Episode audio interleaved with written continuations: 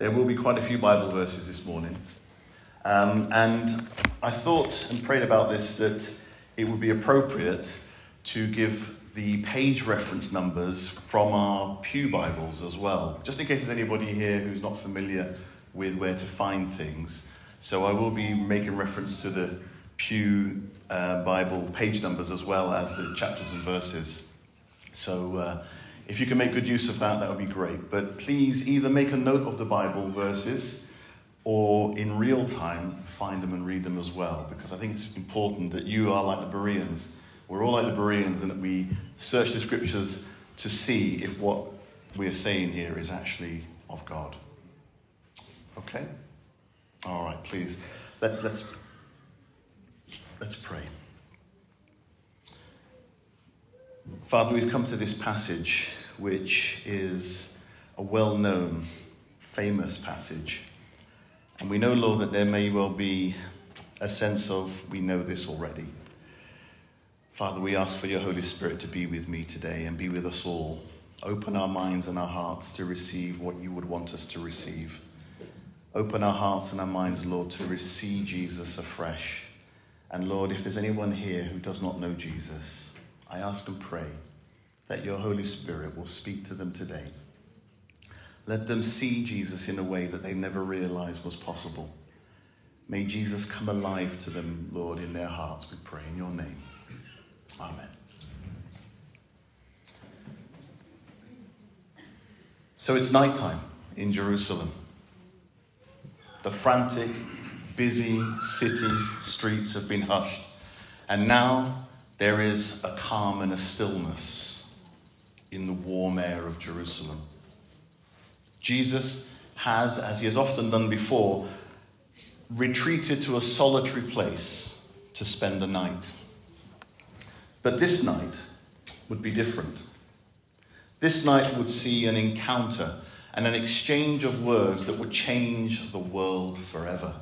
the solitary listener to Jesus' words that night was an intellectual who earnestly studied at the temple in Jerusalem. His whole life centered around the sacred site that Paul told us about last week. Jesus' visitor was a devout Pharisee who was also a member of the Sanhedrin, the ruling legal council that was effectively the supreme court of the Jewish people. His name, Nicodemus. Its meaning, of course, comes from the Greek, as all of the great words do in the Bible. victory of the people. Nicodemus, victory of the people, which I believe is a very beautiful play on a theme in this passage. Nicodemus, the man, victory of the people, has a heart to heart conversation with Jesus the Messiah, the anointed one, who would make the provision of victory for all the people. Nicodemus was an educated man, a man of wealth and a man of influence. He occupied one of the most important positions in society, and everything in his background, everything in his status, everything that he had learned and shared from as a member of the Sanhedrin told him not to make this visit to meet with Jesus. You see, the Sanhedrin, the council that Nicodemus was a member of, was opposed to Jesus and, of course, Jesus' claims.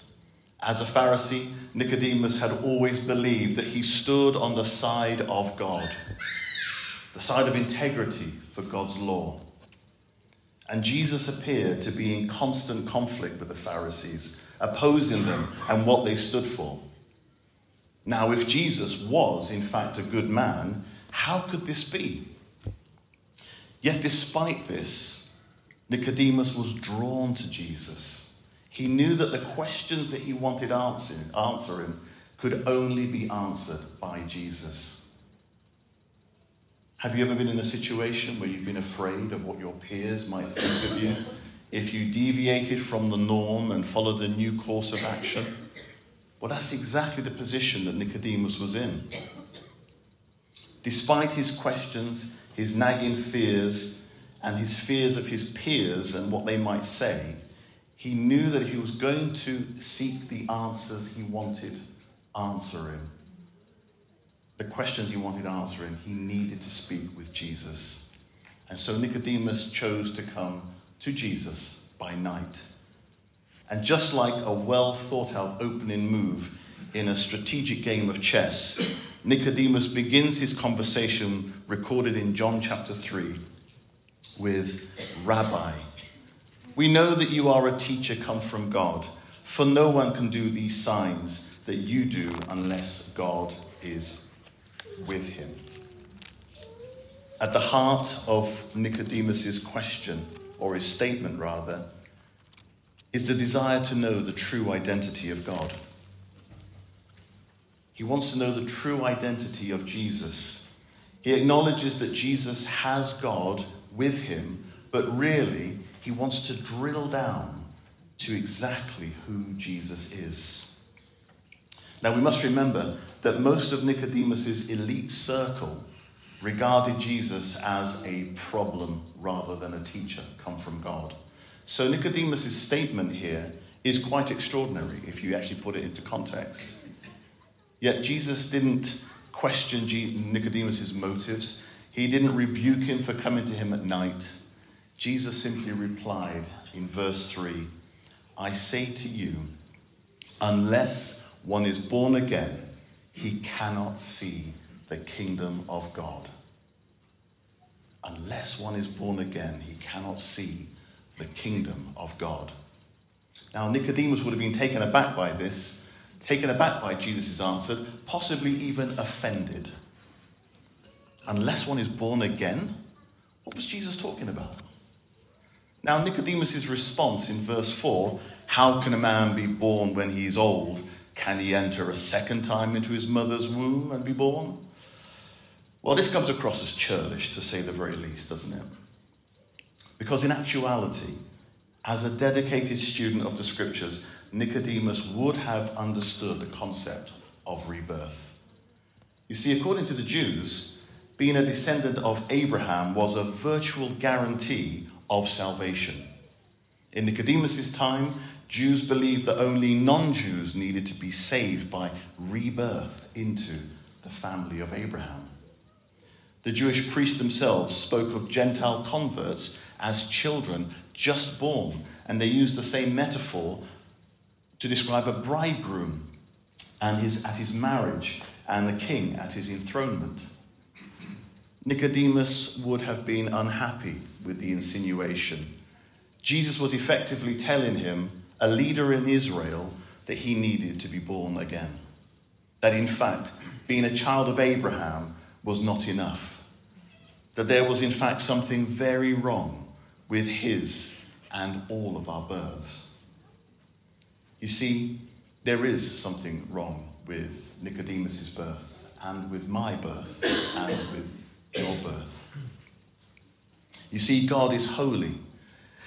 And since the fall in Genesis, all of humanity is sinful. We are all sinful. Psalms chapter 51, verse 5, which you'll find on page 443 of the Pew Bibles. Psalms 51, verse 5 tells us Behold, I was brought forth in iniquity, and in sin did my mother conceive me. If you have a New International Version with you, it expresses it even more simply. Surely I was sinful at birth, sinful from the time my mother conceived me. Just like David, you and I, and every person who has ever been born, was born sinful. Since our first parents, Adam and Eve, it's a condition that we all share. We are all natural born sinners. Page 884, Romans chapter 3, verse 23. Romans chapter 3, verse 23. For all have sinned and fall short of the glory of God. All of us are sinners, no matter how good we think we are in our own eyes. Not as bad as that person, not as bad as that person. Doesn't matter how good you think you are in your own eyes. we can never match up to God's perfect and holy standard in and of ourselves. But, friends, if you thought that was bad enough, it gets worse. Not only are we all sinners who fall short of the glory of God, page 887, the first part of Romans chapter 6 verse 23, Romans 6:23 tells us the wages of sin is death. Sin pays. And it pays with death eternal damnation from God. But there is hope because in that same verse that we've just read, Romans chapter 6, verse 23, the second part of that same verse tells us, But the free gift of God is eternal life in Christ Jesus our Lord. The free gift of God is eternal life in Christ Jesus our Lord. That's the best news ever. Yeah? That's got to be the best news ever. I deserve death, but God offers me a free gift of eternal life in his Son, Christ Jesus. Because God does not want you, me, or anyone else to die in our sin. He made a way for us to be saved by his Son. God's desire and plan is that you should not die in your sin. He wants you to repent, which is to express sincere regret and remorse about the, our sin, and to put our faith in His Son, Christ Jesus. And that's why He sent His Son. He sent His Son Jesus to die for you, to die for me, to die for this whole world. Page 959, 1 John chapter 2 verse 2. 1 John chapter 2 verse 2 tells us that he, talking about Jesus, is propitiation for our sins, and not for ours only, but also for the sins of the whole world. Those of you in here who know Jesus, he died for your sins. But those out there who do not know him, and those in here who do not know him, as their Saviour, he died for your sins too. The same author who wrote the Gospel of John, tells us in his letter to the church He, Jesus, is a propitiation of our sins, and not for ours only, but also for the sins of the whole world. Jesus came and paid the price for the sins of the whole world. This, my friends, is amazing news. If we're not excited by this news, I don't know what will.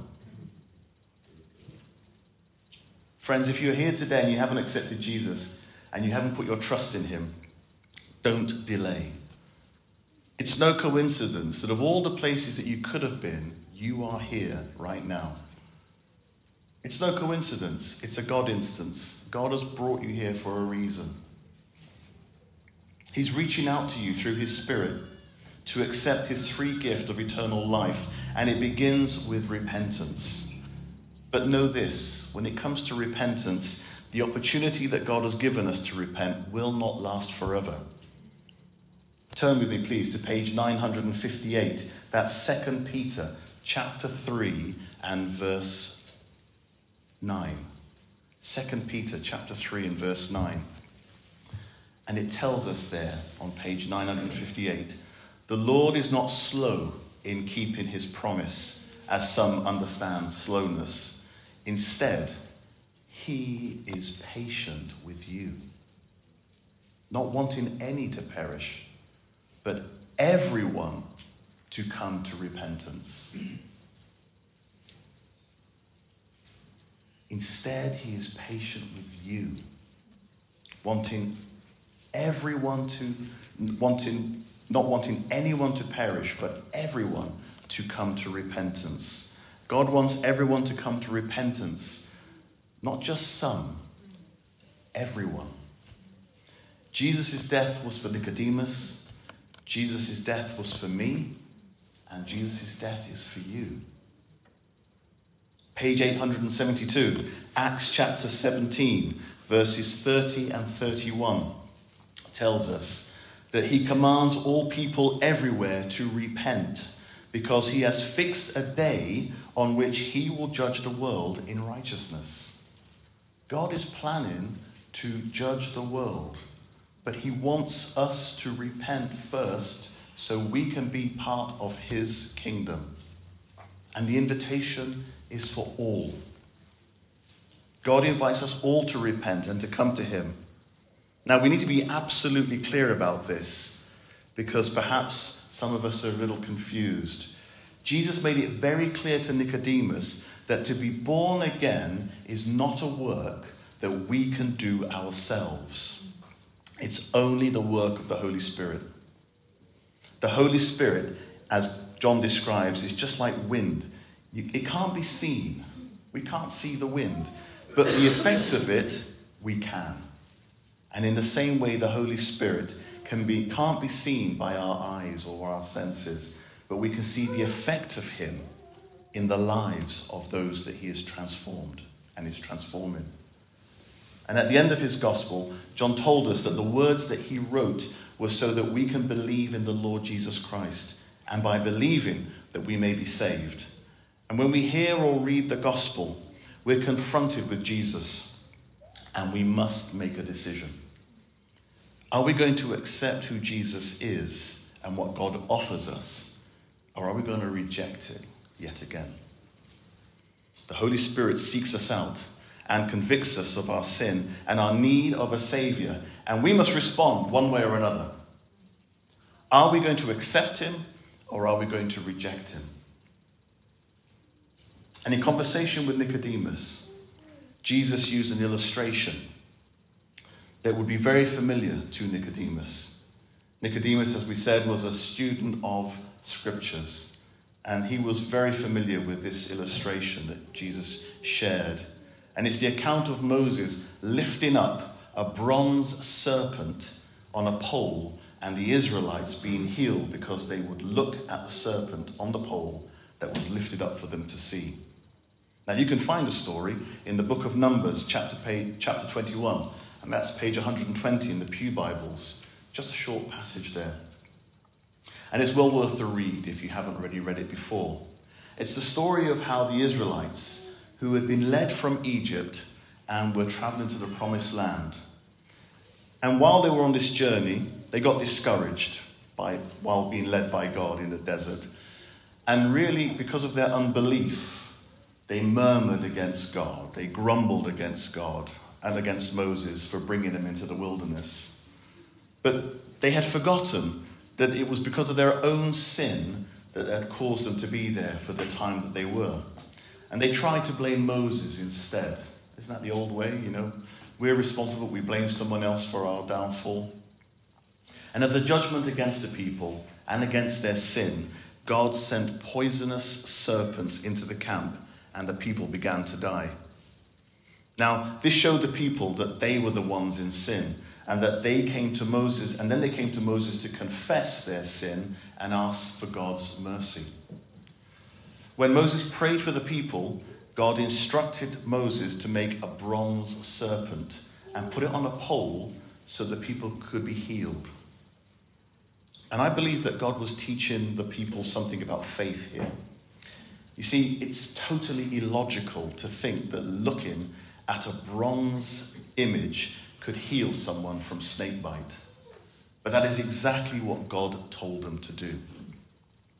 It took an act of faith in God's plan for everyone to be healed. And the serpent on the stick was a reminder of their sin, which brought about their suffering. But back in John chapter 3, verses 14, and the reference that Jesus made to this serpent indicated that this bronze serpent of the Exodus was a foreshadowing of him, Christ, the Messiah. The serpent, a symbol of sin and judgment, was lifted up from earth and put on a tree, which, according to Galatians 3, verse 13, was a symbol of a curse. The cursed and lifted up serpent symbolized Jesus, who takes away sin from everyone who would look to him in faith. Just like the Israelites had to look to the raised symbol in the wilderness. Page 845. That's John chapter 12, verse 32. Jesus himself says these words And I, when I am lifted up from the earth, will draw all people to myself. Indicating here the nature in which he would die on a cross, and, ultimate, and, and ultimately the purpose for what he was being lifted up for was to make salvation available to all humankind. Page 908, 2 Corinthians chapter 5 and verse 21. 2 Corinthians chapter 5 and verse 21. Paul reminds us that Jesus became a curse for us. Although he was blameless and sinless, the spotless Lamb of God. God made him. God made him who had no sin to be sin for us, so that in him we might become the righteousness of God. Jesus did this for us. He did this for you. As the conversation continued between Jesus and Nicodemus, and Nicodemus ultimately headed back home to Jerusalem, in his home in Jerusalem, he faced a question that we must all face. What am I going to do about Jesus? What am I going to do with Jesus? For three years, Nicodemus pondered on this one singular encounter with Jesus and wrestled with his decision. To be born again means to start all over. Believe in Jesus and accept him as your Savior. For the Holy Spirit to make an inner change within you, birthing you as a child of God with a new life in Jesus. And Nicodemus faced a choice, an all important choice. It was a choice between remaining a questioning skeptic or becoming a follower of Jesus. A choice between remaining where he was or entering into a whole new life.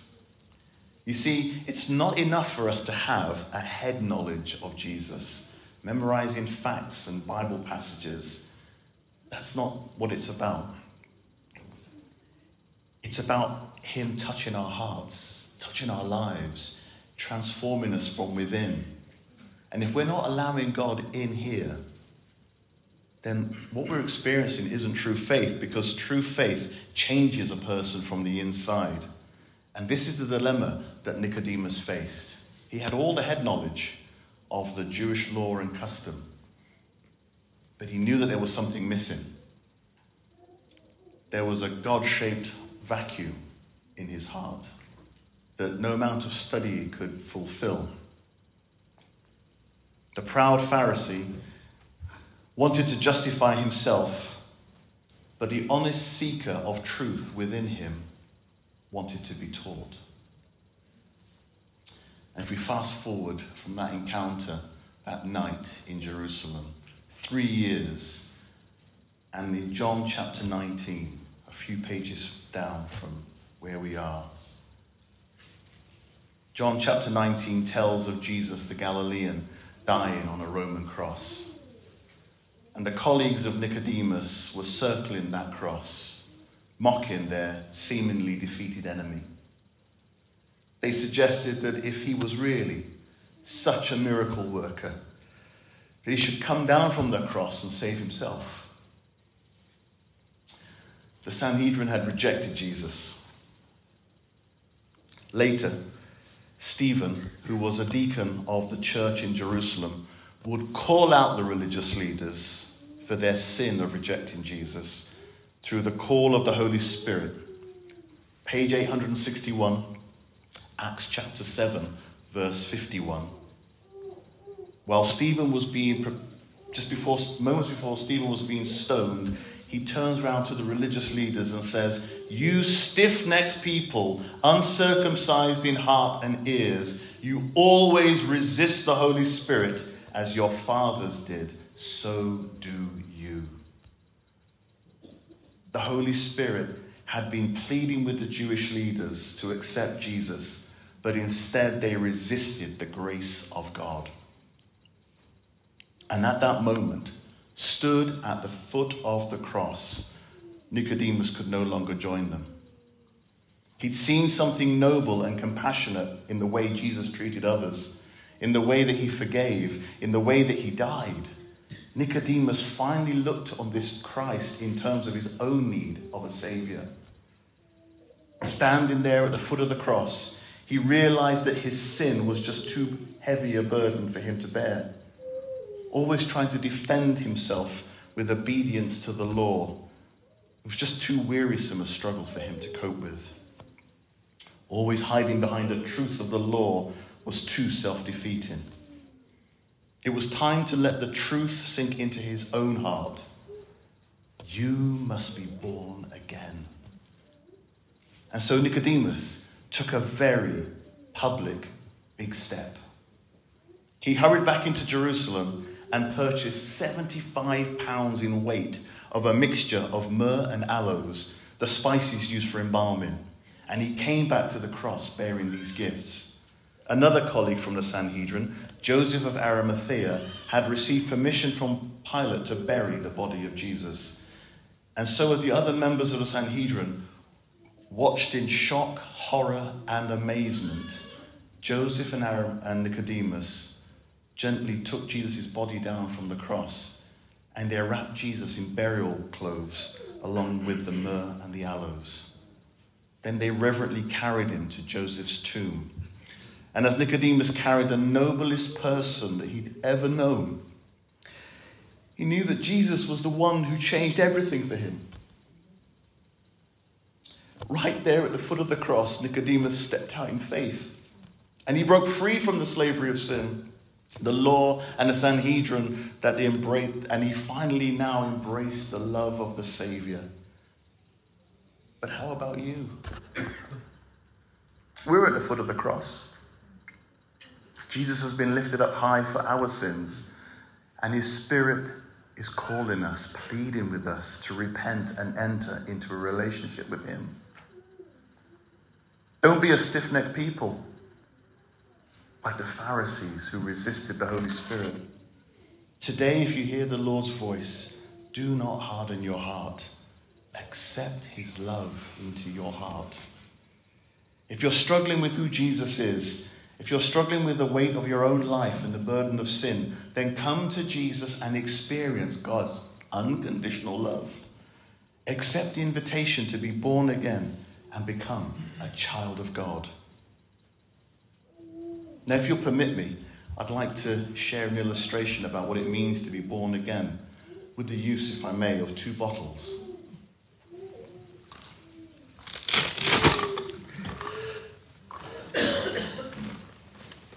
I have two bottles, instantly recognizable. When I was a kid, I wasn't allowed to drink Coca Cola sinful. So we'll have this one representing um, an ordinary life that um, doesn't know God. And here, of course, we have a milk bottle. Back when I was a kid, of course, they were glass and they beautiful shape. Now they're plastic, which is, I suppose, a step forward. I don't know. But let's imagine now that I want to make this bottle I want to transform it and change it, and I want to make it this bottle.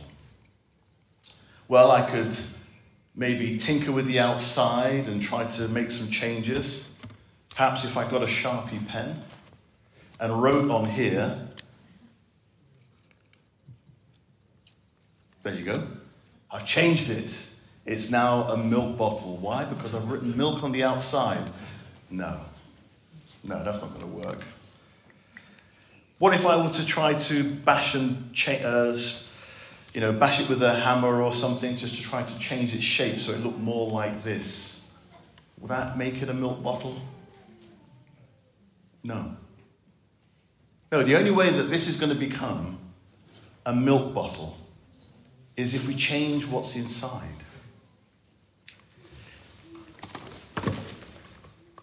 It needs to be changed from the inside out and when it's changed from the inside out, you can see what it is.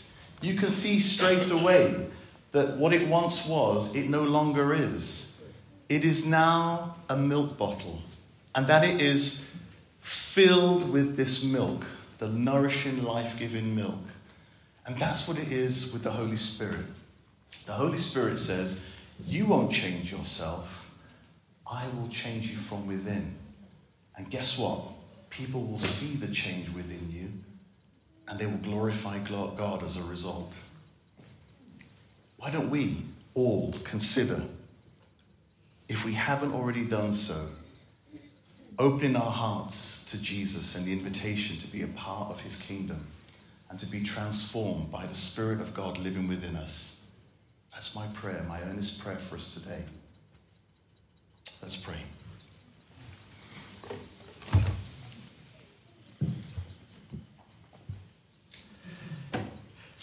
Heavenly Father, we, we recognize, Lord, that we cannot save ourselves. We need to be born again. We know, Lord, that the Holy Spirit is what creates and causes that new birth. So, Father, we ask and pray that you will be with us now as your Holy Spirit is speaking to each heart right now, Lord, if there's anyone here who does not know you, but you are calling them right now, I ask and pray that you'll put it into their heart to respond to you. That they will say yes to you and allow you to come in and transform them from within. Father, I ask and pray that you be with us who know you, who have accepted you into our hearts and our lives and who have allowed the Holy Spirit in. Father, we ask and pray that you'll be with each of us as well, that you will fill us with your Holy Spirit, Lord, because we know that we need more of you in our lives each day. Equip us with what we need so we can boldly go and proclaim to the ends of the earth and around the corner where we are the good news of your saving grace for a dying world. Father, we just pray now. We pray for an outpouring of your Spirit. You know each heart, you know each mind, you know what we need, Lord, more than anything. We are not worthy of your amazing love, but we thank you. We thank you. We thank you that you do. Bless us, Lord, to this end, Lord. And Father, we just pray that we'll come together after this service. We'll be able to meet together and speak with anyone, Lord, who wants to commit their lives to you. Father, your spirit is seeking out, seeking out your children. Open our hearts to you, we pray, Lord.